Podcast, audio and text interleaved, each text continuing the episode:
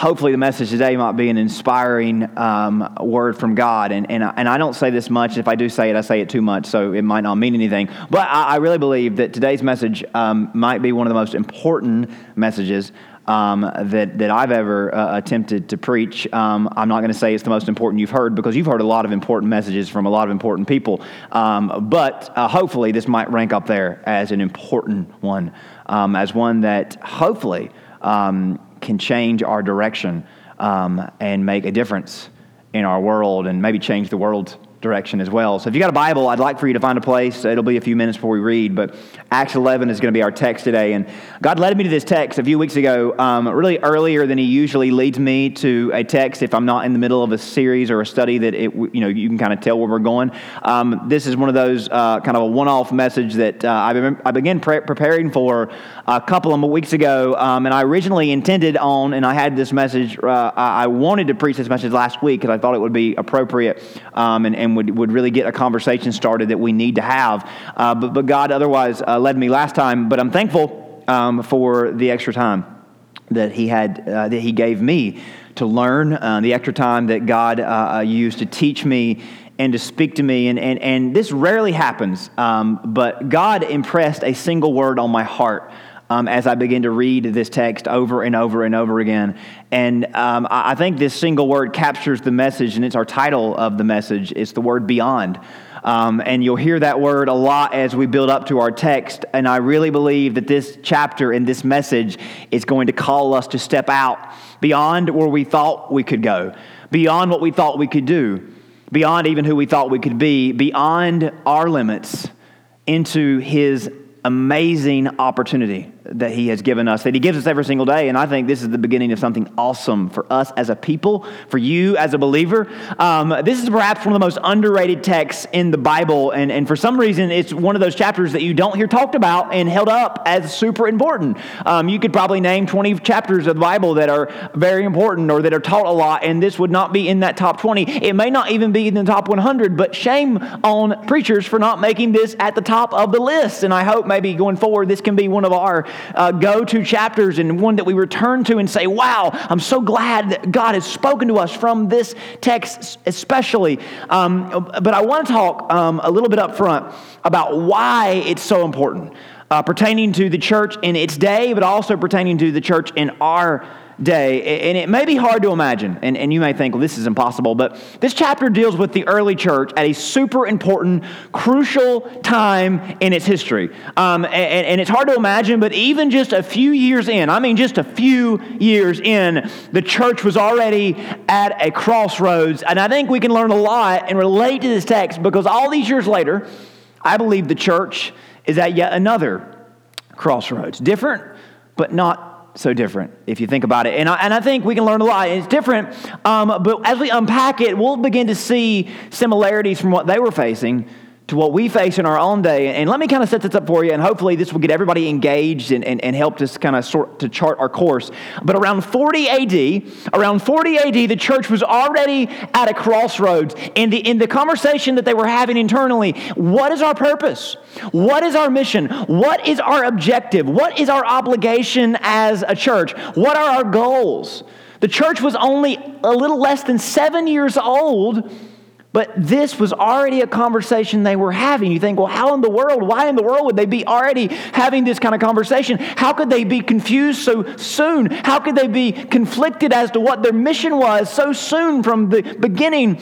in just a few short years, the church had exploded onto the scene, and it was obvious to all those involved. They had the hope of the world, they had the information, they had possession of the keys to the kingdom of God. And even though it was just a small corner of the world, even though it was a small group of people who the rest of the world had not even heard about yet and thought were very insignificant, these group of people, these few thousand people in Israel, in around Judea, in Jerusalem, they knew they had something that was going to change the world, or it could change the world if they went to it. They already, it was brand new to them, but they knew even against opposition, even against threats. They had this sense of alt, they had this sense of obligation. And, and, and when probed, when pressed, they, that people would say, Why are you doing this? I mean, we killed your leader and you're still preaching in his name. Why are you risking your lives to preach a man, uh, uh, uh preach that this man is the Messiah of, of, of your nation when we killed him and we're threatening to kill you? And their, their leader, not a professional at all, but a fisherman. Their leader, Peter, confessed famously, We must obey God rather than man. Guys, I understand that it might seem, diff, might seem strange that we're preaching the name of Jesus after y'all killed him and are threatening to kill us and have persecuted us and are going to persecute us. But, guys, we don't have a choice. We must. We have a sense of obligation, a divine necessity to preach his name. But Peter, not far after, not long after, would, would have his own determination tested. And here's what happened with the early church. Because as, as determined as they, was, as they were to reach their community, as determined as they were and as zealous as they were to reach their brothers and sisters in the community of Judea, as they began to consider what was beyond the borders, they began to wonder how far they were willing to go. Their must was, would be challenged by their mission when the church faced its first major hurdle, and it wasn't persecution, but it was expansion. And you see, and, and, probably this isn't news to any of you, but the church began as an exclusively Jewish movement. And many intended for it to remain and always be an exclusively Jewish movement. And this isn't strange to us. This isn't, you know, uh, uh, uh, foreign to us. We know that the church began and came to be out of the nation of Israel, uh, and they were Abraham's people. They were, Mo- they were under Moses' law. They were a part of David's dynasty, right? And everything that the church believed was rooted in the Old Testament, which was not referred to as the Old Testament by the Jews. It was referred to as the only testament right? Their entire worldview, their entire foundation was the Jewish law, the Jewish kingdom, the Jewish family, the Jewish traditions. They had no concept of a world beyond the borders of Judea. Jesus was very much heralded as a Jewish Messiah. It's all over the Gospels. He's called the Son of David. He's compared to Moses. He's compared to Elijah. And there's no mention or consideration of anyone else but Jews in and around his movement. Yes, there are bystanders that admire Jesus, but overall, the entire context for his ministry and movement was rooted in Israel's heritage and religion. The backdrop for his message was the Jewish law, was the sacrificial system. It had everything to do with the Jewish faith and the sacrificial system that they were they were they were uh, had a part of their worship. It wouldn't even make sense to people that weren't Jewish most would contest. But there were, however, a few that seemed to believe that Jesus had come to do something that would reach beyond Israel. Most wondered if this was only hype, but there were breadcrumbs along the way. And at the beginning of one of the Gospels, one of the writers actually tells us and foreshadows that this was not just for Israel. This was not just for religious people that were born into it. This was for everybody. At the beginning of John's gospel, here's how John introduces Jesus. These things were done in Bethabara beyond the Jordan where John was baptizing. The next day, John saw Jesus coming toward him and said, Behold, the Lamb of God, who, guess what, guys? He's not just here to take away the sins of Israel. He's not just here to take away the sins of Abraham's people, of Moses' people, of David's people. He's here to take away the sins of the world. People thought, well, that's just him being, you know, outlandish. Of course, it's only Israel that will benefit from this. Jesus, of course, would go on to die, and according to, to his closest followers, according to eyewitnesses, he rose back to life three days later. And before long, the whole town had felt and heard the good news because his followers, once afraid and scared of what might become of them if they remained associated with the man killed for treason and heresy, they were now emboldened and empowered with fearlessness. Something had changed about them. It was as if their faith in him as Messiah had changed them. It was as if his death and his resurrection had changed them, and it had. Of course, it had. His death brought them forgiveness. His resurrection brought them new life. Their faith made it personal. God was with them and would never leave them. Jesus told them that it wasn't just for them to revel in, but they were to spread this good news. But he told them clearly this wasn't just good news for Jewish people, which had an expectation for a Messiah. This was for the whole world. They thought that they were on the edge or the precipice of the kingdom of Israel, returning or coming into its full glory. And prior to Jesus' ascension, they came to him and said, Lord, will you at this time restore the kingdom to Israel? To Israel, as in to nobody else. Because this is going to be us against them, and we're going to win. And Jesus comes back at them and says, It is not for you to know times or seasons that the Father has fixed by his own authority. But you will receive power when the Holy Spirit has come upon you, and you will be my witnesses now, here's a very important thing that the words you there, they're not singular, they're plural. So, Jesus is not talking to individuals who can do individual works of power for their own self gain. He's talking to the people, he's talking to the church who are going to be empowered to go on a mission. So, this is why we need to pay attention, because this is something that we have been commanded. And we can't do it on our own. And this isn't about what we can do for ourselves. This is about what we are called to do for His kingdom. You will be my witnesses. I'm going to continue to put fuel in the tank for this reason and this reason only, that you might be my witnesses. And guess what? You're going to be my witnesses in Jerusalem? Well, of course, Jerusalem, it's our backyard. Judea? Of course. Judea, it's our country. Samaria? Whoa. Well, I guess we've got some Jewish brothers and sisters who have moved into that part of town. We, we'll make sure we go and help them get back to where they need to be. Because, of course, you don't mean we should actually talk to Samaritans because they're not even religious or Jewish people and they don't even know who Yahweh is and they don't even follow the law. So, of course, you're not saying go to Samaritans. You're to go to the ends of the earth. Well, of course, there are Jews everywhere. There are Jews who have been scattered around the world, so I guess we should probably go to the ends of the earth to make sure that we reach every Jew. Because they'll understand, they'll expect. And Jesus is not saying that at all, right? He's saying whether people are looking for a Messiah, deep down everyone needs and wants one, and the message of the one would speak to this need and spark a resurrection within every heart. And in the early days, the disciples went to their hometowns, their backyards, down the road, across town. And the church grew, but only within its Jewish culture and context. And you have to understand they had grown up in a world, in a religion where there was one epicenter of worship the temple.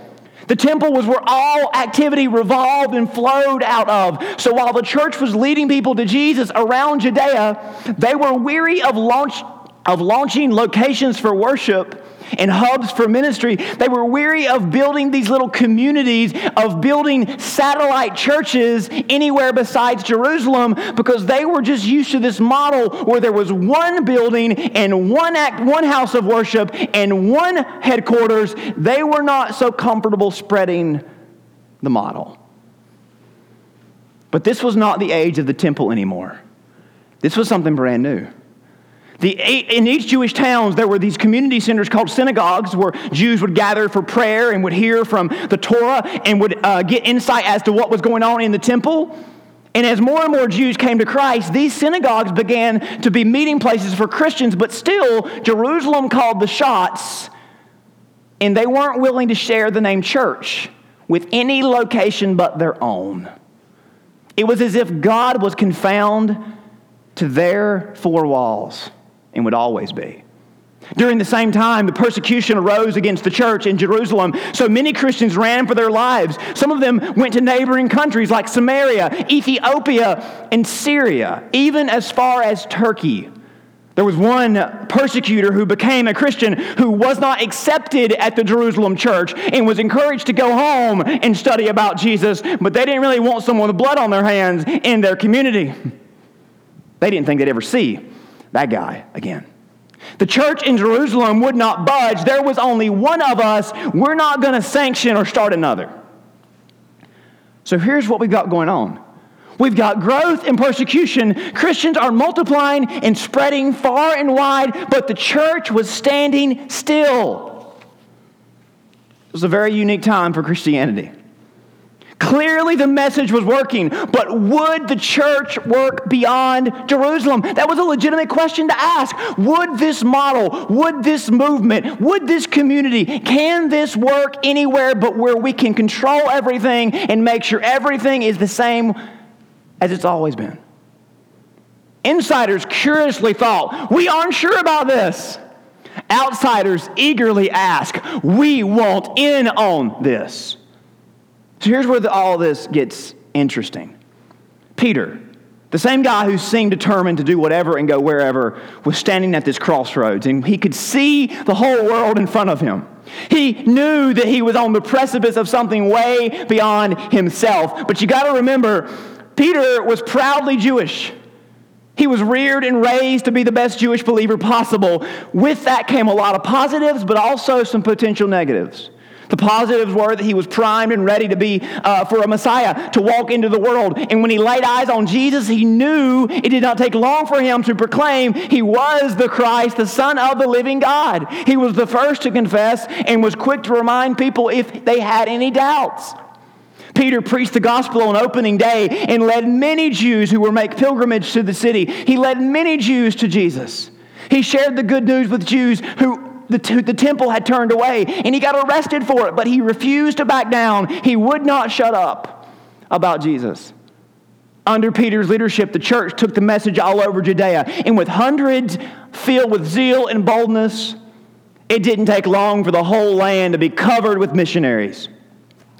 But as the message spread, many who heard weren't Jewish. A man from North Africa became a Christian. A man from Samaria became a Christian. Even though they were not Jewish and had never heard of Abraham, Moses, or David, when they heard of Jesus, something changed inside of them. God taking skin to show the world and taking on sin to save the world didn't need any Jewish context to bring hope to whosoever heard, it turned out. Suddenly, Gentiles were asking and seeking to know more. But under Peter's leadership, they could ask and they could seek, but the church was not going to move towards them. The church wasn't going to budge. Why? You see, Peter's Jewish faith had sheltered him. And according to Jewish uh, Jewish law, Jews were not even supposed to eat with Gentiles, let alone enter their house, let alone invite them to worship with you. So even though Peter heard Jesus say, Go to the world, he took this as go to the Jews around the world. But one night, everything changed for Peter. As God was giving revelation intended for Scripture, God spoke to Peter in his sleep and he gave a clear instruction to Peter give clear instruction to Peter that they were some Gentiles who had heard a little about Jesus that needed to hear a lot about Jesus. And God was asking Peter to go and have dinner with these Gentiles and share the gospel with them. He would have, tra- have to travel way up north to a place called Caesarea. You'll remember Caesarea is where Peter made that famous confession. It was there that Jesus proclaimed what this meant for the world. It was there that Jesus gave a teaser of what the church would be about when he said, I will build my church, and the gates of hell shall not prevail against it. Peter shared the gospel with that family. And the Holy Spirit filled them as He had filled every Jewish believer. And Peter knew this changes everything. There's no going back now because this is not just for us, this is for everybody. Peter knew the church had to step beyond its comfort zone if it was ever to fulfill its complete purpose. So Peter calls for a meeting, and believe me, as many meetings, uh, as many were calling for him to have a meeting with them. There were so many questions. Gentiles and Jews were so different, and within Gentiles, there were so many diverse cultures. How in the world could the church spread so, to so many cultures and deal with all the differences? How could they ensure that everyone dressed the same and sang the same and believed and behaved exactly the same? Everyone was on edge. No one knew where this would go. Many were scared. Most were worried. The idea of a church for everyone was beyond them. And it's here I want to talk, I want us to take a look at our Bibles and read how this meeting begins in verse chapter number 1 of chapter 11. Now the apostles and the brethren who were in Judea heard that the Gentiles had also received the word of God. And Peter came up to Jerusalem. Those of the circumcision or Jewish people contended with him, saying, You went into the uncircumcised men and ate with them. How dare you? How dare you open up, open yourself up to unbelievers, unclean foreigners? Well, did you hear the part that they became Christians? No, no, no, no. The fact that you ate with uncircumcised, unclean Gentiles, Peter, we can't get past that. You should have never done that. It's from there that Peter explains to them in order from the beginning. So Peter goes on to explain to them that he had a vision where God used, God used a, uh, some animals to show him that he could not turn away from the world. He could not turn away from Gentiles anymore. If the church was ever going to be effective in and obedient to the Great Commission, nothing could get in the way of reaching people. Here's where we got to talk a little bit this morning. Because Peter had a prejudice. He was racist. Jews did not like Gentiles. They were trained to be racist toward anyone who was lighter skinned than them. But that's not the only thing that holds the church back, is it? There are prejudices, there's arrogance, there's indifference, there's prejudice that says, I don't like them, there's arrogance that says, I'm better than them, there's indifference that says, I don't care about them. What are we going to do with that? Isn't it true that so many churches are held back by these things? Isn't it true that we cease to be on mission because of these things? I mean, if it could stunt the early church, God, God knows it has stunted us in our world today, hasn't it? So we have been called to fight prejudice with love, fight arrogance with compassion, and fight indifference with outreach. And that's what the church has been called to do to be intentionally, to be intentional, to, to be on, uh, to be a part of intentional, grace-driven, sacrificial, and persistent ministry. Peter goes on to explain the outcome of his obedience to God. And this was more than just having a worship service. This was about going and serving. Look at verse 11. At the very moment, three men stood up before the house where I, was ha- where I was, having been sent to me from Caesarea. The Spirit told me to go with them, doubting nothing. And he's talking about his encounter with those Gentiles. Moreover, these six brethren accompanied me, and we entered the man's house. He told us how he had seen an angel standing in his house, who said to him, Send men to Joppa and call for Simon, whose surname is Peter, who will tell you by word, tell you words by which you and all your household will be saved. And as I began to speak, the Holy Spirit fell upon them as upon us at the beginning. Then I remembered the word of the Lord, how he said, John baptized with water, but you shall baptize with the Holy Spirit. And this is Peter, you know, Peter put his foot in his mouth a lot. But this is Peter's shining moment. If therefore God gave them the same gift as he has given us, when we believed on the Lord Jesus Christ. Who was I that I could withstand God? Who was I to think I could and, and, and had any right to stand in the way of God? They received Jesus just like we received Jesus. They didn't even know about Abraham, Moses, or David, and they still received Jesus, which makes it even more impressive of the power of God that these people who were hungry and seeking and searching, and they found the hope of Jesus, and God saved them and changed their life. And as present as God is in our hearts, He is in theirs. So, guys, we got to have a big talk about what it means to go to the whole world. Because I think we might be standing in God's way. Every time I've read that, I've been rendered speechless. And verse 18 tells us when they heard these things, they became silent. Wow, Peter. We never thought about that. Because you never went to anybody that it would apply to. Well, it never occurred to me that God might save them like He saved me. It, it never really dawned on me. They were speechless. They knew they were at a crossroads. They had in their possession the keys to the kingdom, the hope of the nations, the plan of salvation. They knew no boundaries, no prejudices, no restrictions could get in their way. They knew that God had a plan. They knew what the church was created to be a community built around believers wherever believers came together for this purpose. They remembered the words of Jesus where he said, Where two or three are gathered in my name, there I am among them. This meant they were called to go deep and wide. Nothing could stand in their way, but they knew they couldn't get in their own way because God was calling them beyond walls and pews and tradition to reach everyone with the hope of Jesus. If anything got in the way, they had to tear it down. If anything worked, they should double down. And if it stopped working, they had to figure out what would work. And they knew that exalting Jesus was too important to slow down. They had to continue to exalt Jesus. People are too in need. God is too worthy to settle for less.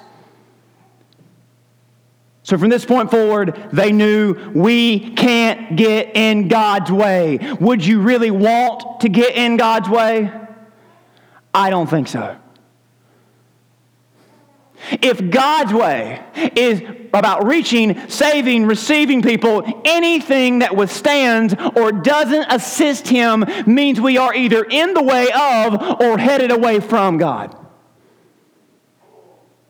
That's, that, that, that comes close to us, doesn't it?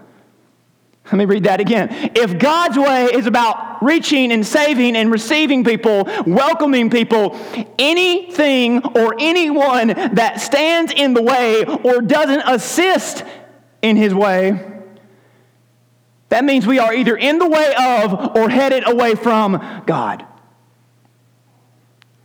Being obedient to this plan of God would be complicated and messy, but it would be worth it. Peter knew from that moment as a leader, he had to be the tone setter. He could not stand in God's way. And as he returned to that place where Jesus kicked the movement off, it dawned on him who am I that I should stand in God's way? Peter remembered Jesus saying that hell could not stop it, and there he was attempting to stop it. Ooh, right? That's, that's heavy. Jesus said, Hell can't stop my church. And Peter said, You know what? I almost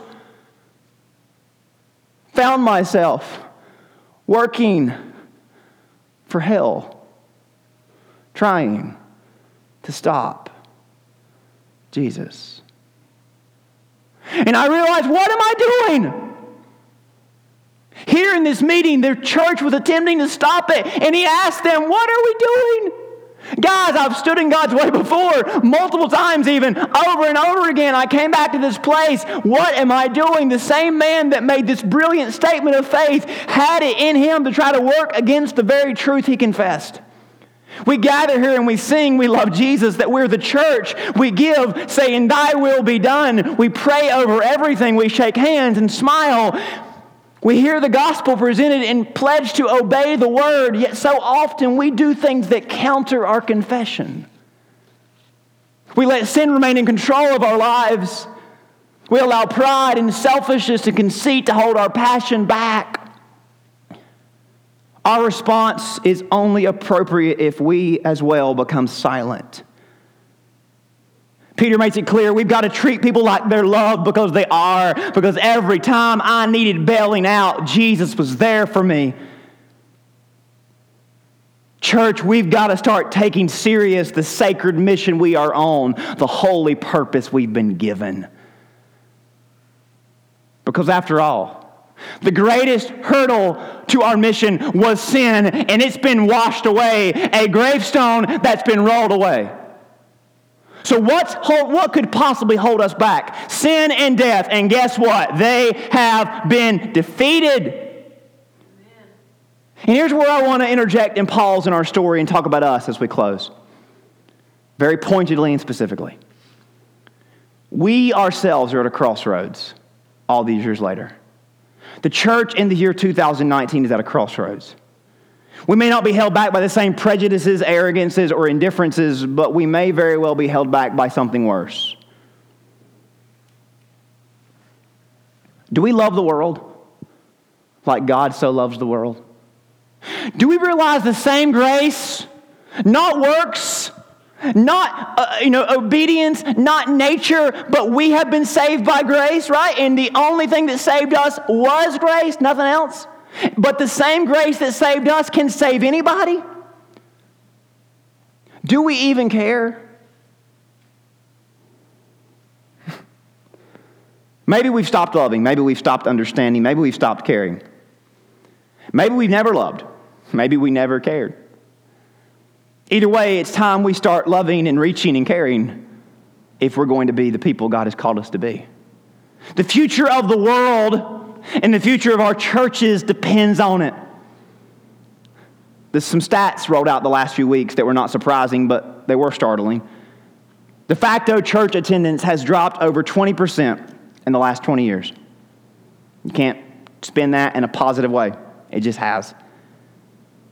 Across the board, churches have struggled for decades now. It's finally caught up to Baptists and evangelicals, the ones who have been the exception to the facts or the numbers recently.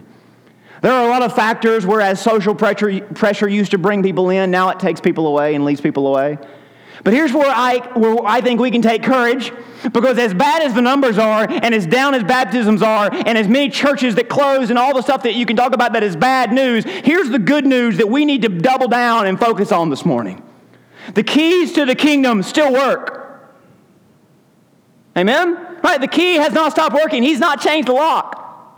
The door is still wide open, He is still king, and the Spirit is still moving.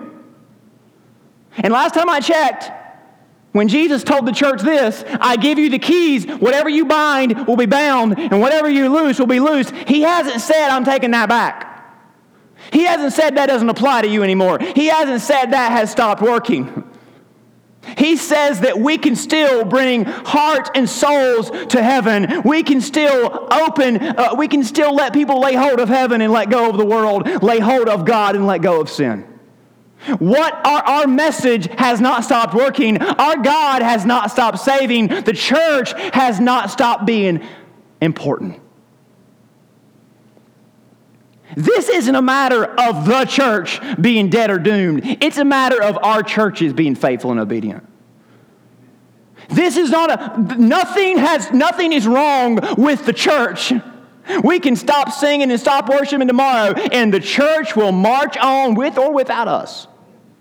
Jesus is on the throne and he's preparing a banquet and it's coming soon and we're headed there. And whether we cooperate or not, it does not matter to him. In the whole grand scheme of things, the church is going to be fine, but our churches may not. We stand on the precipice of the promised land. We can see it, we can take it if we follow his plan. If we go back and study the church across the ages, leaders who followed Peter's example refused to let anything get in the way. From Martin Luther to those in our own age, to those before, Every de- few decades, you can study history. Every generation has intense debates and arguments and meetings. Can we do this? Should we do that? What stays? What goes? And every biblical spirit filled leader steps up and makes it loud and clear Jesus is still enough. The gospel is premium. Scripture is our foundation. We just need to present this to our generation in a way that reflects heaven's power and heaven's passion because that's not went away.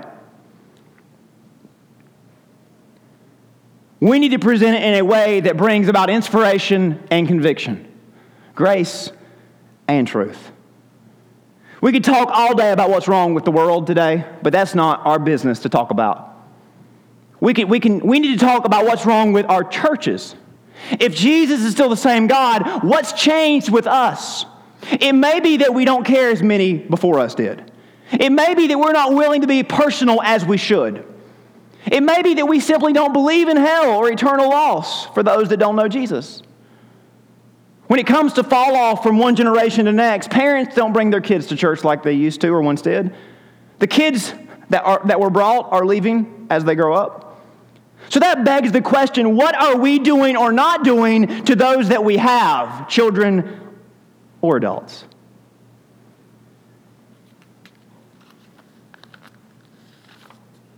The solution is not to change what we believe or what we teach.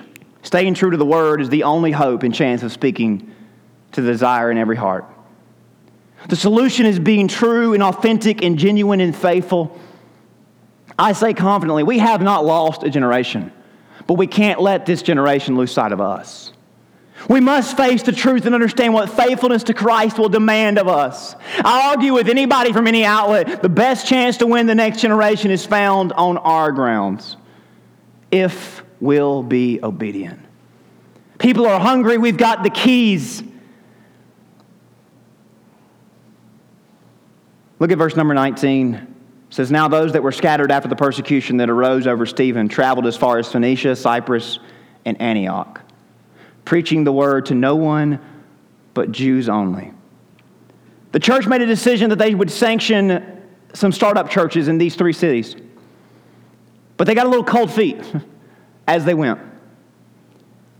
They were a little bit concerned about spreading the gospel to Gentiles in those cities. We should go to the world, but eh, maybe we should just talk to the Jews first. But they came around this idea that Jesus didn't wait for the world to come to him, so why should we? So when the planners get there, they were a little intimidated by the different cultures. Instead of going to everyone, they went just to the Jews. But then something changed, or some people weren't willing to give up. Some of them were men of Cyprus and Cyrene who, when they had came to Antioch, spoke to the Greeks or the Hellenists, preaching the Lord Jesus, and the hand of the Lord was with them, and a great number believed and turned to the Lord. The news of this came to the ears of the church in Jerusalem, to which they got a little concerned, and they sent Barnabas to go and check on Antioch. There were a few there at Antioch that refused to let fear walk them back from their mission. They pressed beyond their fears by faith. Jerusalem got a little worried. Oh no, this might get out of hand. They might be doing crazy stuff out there. So they sent Barnabas, and verse 23 says, When he came and had seen the grace of God, he was glad and encouraged them all with the purpose of heart they should continue with the Lord. He was a good man, full of the Holy Spirit and of faith, and a great many people were added to the Lord under his leadership. Then Barnabas departed for Tarsus to seek Saul. Barnabas remembered a young man that seemed too out of place back in Jerusalem. He always felt bad for not accepting him, so he thought this church might be a place for men like him. So he called for young Saul to come and take root in Antioch. And I think we all know where this story leads as Antioch becomes a church founded on these principles of always reaching beyond perceived limits. Knowing that Christ had purchased the world, they just needed to hear the good news. Antioch would always be launching, never landing. And out of Antioch, the whole world would indeed come to know and hear the word. Because of a team that Saul or Paul would go on to lead. And isn't it fitting how the story ends? When he found him, he brought him to Antioch. So it was for a whole year they assembled with the church and taught a great many people. And the disciples were first called Christian in Antioch. Isn't that amazing? They became recognized as Jesus followers thousands of miles away from their home base because they were being obedient to him. Christian was defined by exalting and sharing Jesus beyond what feels safe or comfortable to what brings salvation and builds community. Church, our time is now to step up and rise up and reach our world. Maybe you've been holding back. You have not surrendered. You have not been living for Him or His church. And God is calling you to come. Perhaps you want to make a commitment to Jesus and be a part of this amazing movement. Trust me, He's already made a commitment to you. You just got to trust Him and receive Him, and you can be saved. Maybe you want to rededicate or recommit. Today is your day. Maybe you want to join and restate your commitment to this church as we move forward to what's next. Beyond ourselves, all for His glory. If you've ever found yourself standing in God's way, may we have that same revelation that Peter had. What am I doing? And maybe we're not, think we don't really stand in the way, but we're not helping. We're not assisting. Could it be that's just as bad? Isn't Jesus worthy of so much more? Aren't people in need of so much more? And we've got the key, don't we? If you don't have it, I pray that you find it today. If you do have it, I pray that you resolve to start leading other people to the same hope that you have. Let me pray for you. Father, I love you, and I'm thankful that you're honest about the heroes of the church. That one of the leaders, Peter, would say, I almost got in the way. Almost. Who am I to stand in your way, though, God? So they sanctioned a church plant that thought they thought would never work. And they brought in a team of people they thought would never make it. And that team of people went on to change the whole world. And we are here today because the mission and ministry of the Apostle Paul and the people like him that got a hold of the spark and did not stop. So, Father, I pray that you would raise up preachers, teachers, evangelists, missionaries, raise up disciples out of this church that we might go to the world and know how important it is to show them what you've showed us. We ask all this in Jesus' name. Amen.